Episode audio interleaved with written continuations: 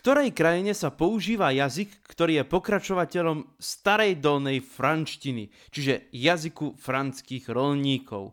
Vo Franskej ríši sa totiž používala latinčina. Alebo vďaka ktorej krajine alebo krajinám vďačíme za renesančnú hudbu.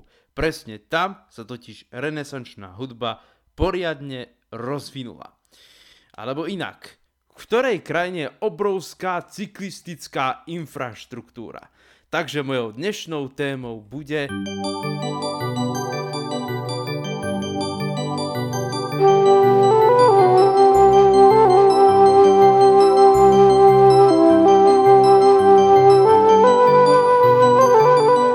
pri počúvaní Tanuki Space podcastu a jeho ďalšej epizódy. Tu je Marko Oros a vy, ako iste tušíte, mojou témou bude krajina tulipánov a veterných mlynov, Nizozemsko, alebo keď chcete Holandsko, Holland, Netherlands a tak ďalej. Áno, mojou krajinou bude presne táto krajina a nie len tá.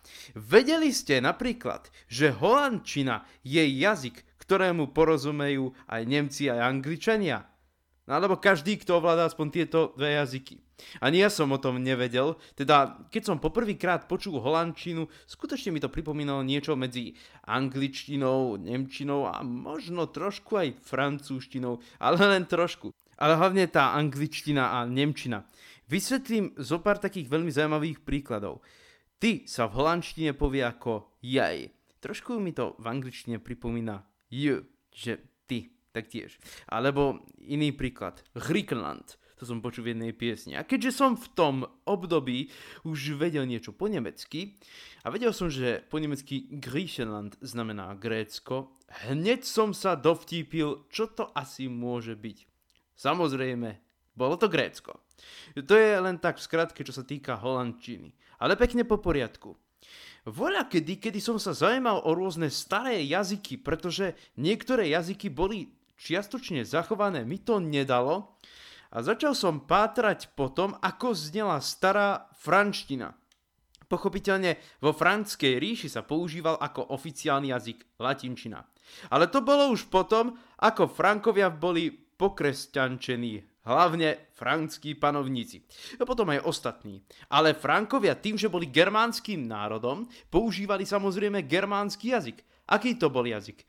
A niekde na YouTube som na toto natrafil. A nielen na to. Takže keď som na Wikipédii objavil článok o starej dolnej franštine, spozornil som, pretože tento jazyk sa tam nazýval aj ako Old Dutch. Čiže stará holandština. A to ma prekvapilo a hovorím si super. A potom existovala samozrejme aj horná franština, čo vlastne z nej vznikol frankonský jazyk, alebo frankončina. To sú dialekty, ktoré sa používajú v niektorých oblastiach Nemecka. A okrem toho frankončina dala základ Luxemburčine, takže keď som napríklad čítal nejaké texty v Luxemburčine, čo niektorí moji kamaráti napríklad napísali na Facebooku, tým, že mám nejakých nevidiacich kamarátov, aspoň zo pár aj tam niečo napísali, tak mi to aspoň z časti pripomínalo holandčinu, ale skutočne len z časti, pretože samozrejme mi ten počítač to prečítal. A čo sa týka holandčiny, tak e, musím dosvedčiť, že skutočne Holandsko, respektíve holandčina, je veľmi zaujímavá krajina aj z tohto pohľadu, že ten jazyk je skutočne e, pre mňa niečo, čo je medzi angličtinou alebo nemčinou. Takže keď som počul napríklad holandskú hudbu, hneď som sa do jazyka dostal. No, ako som k nej prišiel, to tu prezrádzať nebudem, domyslíte si. Ale boli to tzv. Levenslied, čiže niečo ako nemecký šlágermusik. No aj Holandiania niečo také majú, kde sa to hrá, domyslíte si. Alebo kto to počúva, tak tie si domyslíte. Čo sa týka názvu krajiny, tak v angličtine sa voľakedy používal termín Holland pre Holandsko. No dnes sa napríklad používa aj v angličtine a mnohých iných jazykov termín Netherlands, alebo podobné termíny. Nederlandy, myslím, že v ruštine sa tiež používa. A v češtine je napríklad názov Nizozemsko. Prečo to je? Je to predovšetkým, pokiaľ viem, nížinatá krajina, sú tam rôzne kanály, ktoré Holandenia vybudovali. No a potom je táto krajina veľmi nízko položená od mora, čo som počul, neviem, či je to pravda, tak e, toto by som nechal tak. V Holandsku som nebol, ale holandský jazyk som počul. A ako som zistil, holandčina sa nepoužíva iba v Holandsku. Mimochodom, pokiaľ niekto z vás počul o Afrikánčine a Juhoafrickej republike, tak vedzte, že Afrikánčina je kreolizovaná holandčina ako oficiálny jazyk, ale v podstate je to kreolizovaná holandčina ovplyvnená rôznymi jazykmi, ako napríklad malajčinou, angličtinou a inými africkými jazykmi, a to je vlastne tá ich holandčina. No, samozrejme, afrikánčina má aj veľmi zlé meno ako jazyk apartheidu. Ale tejto téme sa nechcem venovať, pretože naozaj sú rôzne názory. E, vrátim sa radšej k Holandsku. Čiže holandčina, keď som ju počul, skutočne aj Holanďania ovládajú perfektne angličtinu aj nemčinu, čiže niečo na tom je.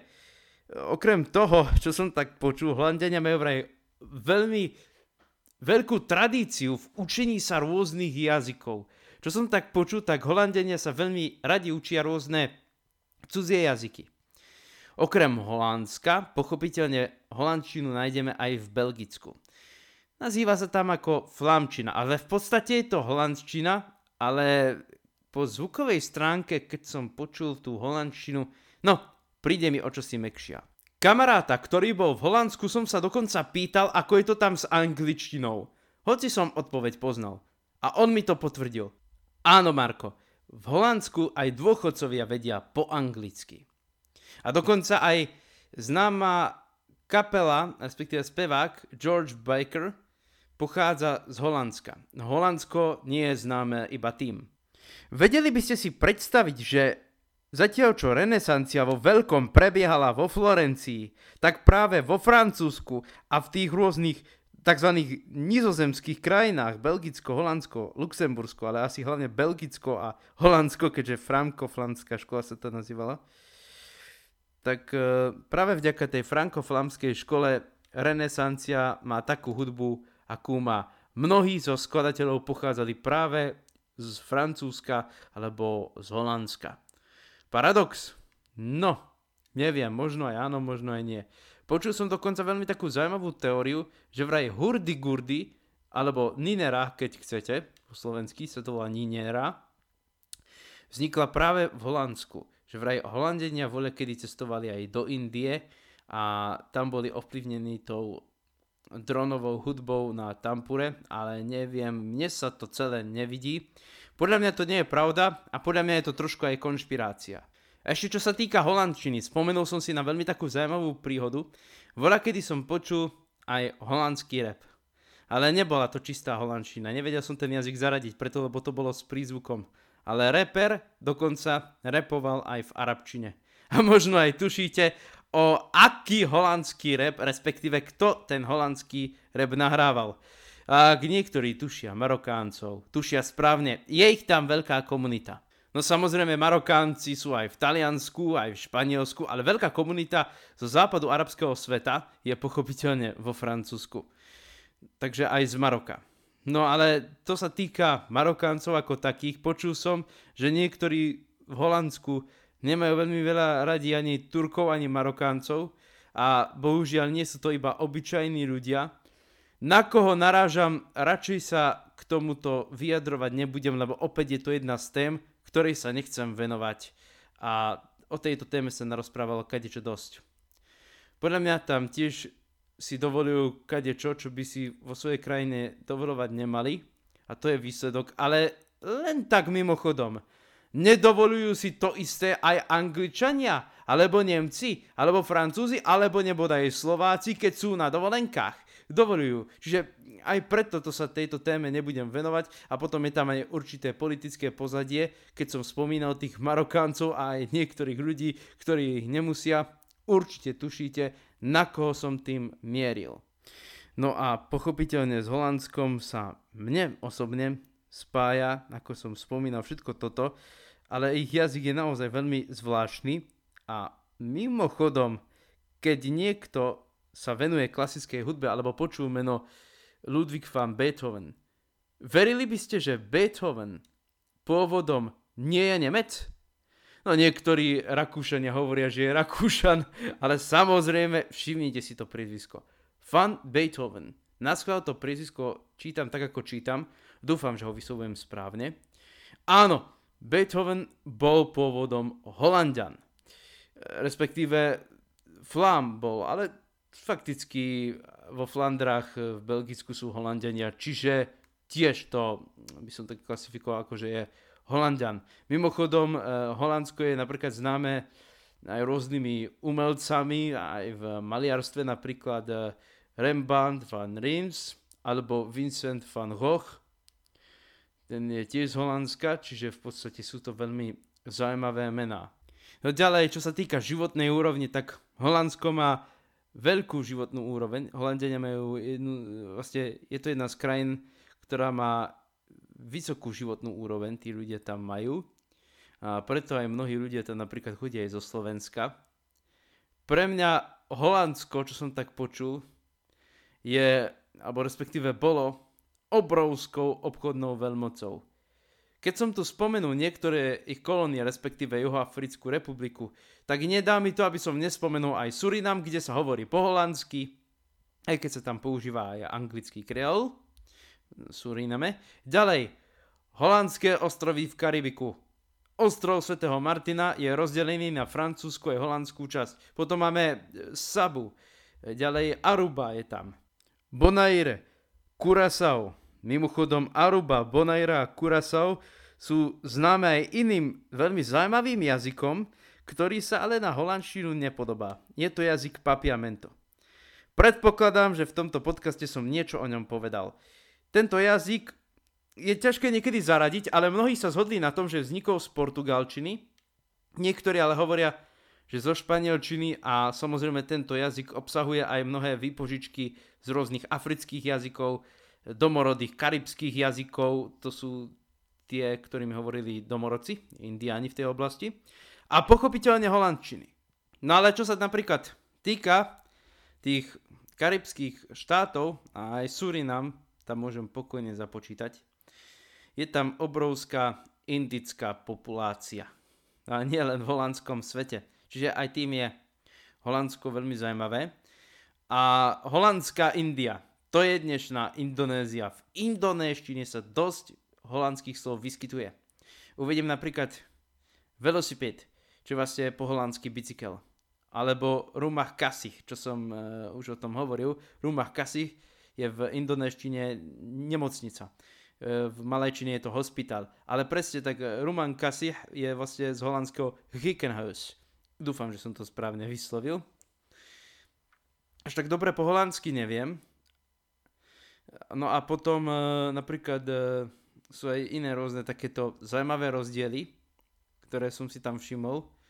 Dokonca som počul, že veľmi veľa Indonéžanov je v Holandsku. Či je to pravda, to tak posúdiť neviem. Každopádne Indonézia už Holandsku nepatrí, po holandsky tam podľa mňa už vie málo kto. Skôr v tých rôznych jazykoch a v indonéštine a možno že aj v angličtine, to už ale neviem tak posúdiť. Čiže to je dosť také ošemetné. No pokiaľ viem, prví Európania, ktorí boli v Austrálii mimochodom, okrem iných, boli práve Holanďania. Čiže Holandsko veľakedy bolo tiež nejakou tou veľmocou. Teraz už podľa môjho názoru až takou obchodnou veľmocou nie je. Dokonca sa hovorí, že holandčina môže v budúcnosti zaniknúť. No neviem, myslím si, že to je trošku aj konšpiračná teória, iba preto, že obsahuje rôzne slova z iných jazykov, sa mi to nejako nepozdáva. A to, že Holanďania sa učia rôzne aj cudzie jazyky, je dosť také neobvyklé, čo som tak počul.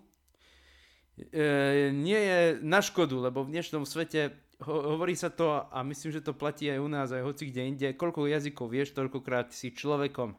Ale pochopiteľne, najlepšie Holanďanom idú práve jazyky ako angličtina a nemčina. Holandsko je taktiež známe svojou liberálnosťou, taktiež je tam bez problémov tam môžu byť aj manželstva rovnakého pohlavia. Niektorým ľuďom sa to samozrejme nemusí páčiť. A potom je tu aj niečo iné legálne. Nechcem tu spomenúť eutanáziu, aj eutanázia tam je legálna. Ale poviem pravdu, je to hlavne v Amsterdame, a ak niektorí tušia weed, alebo marihuanu, hádajú správne. Táto droga je tam veľmi legálna, ale o to mi samozrejme, kebyže idem do Holandska, nejde. Nejde o úplne iné veci, kebyže tam sa rád ocitnem, pretože Holandsko je naozaj známe tým svojim jazykom a kultúrou, taktiež, aj keď hlavne u tých umelcov.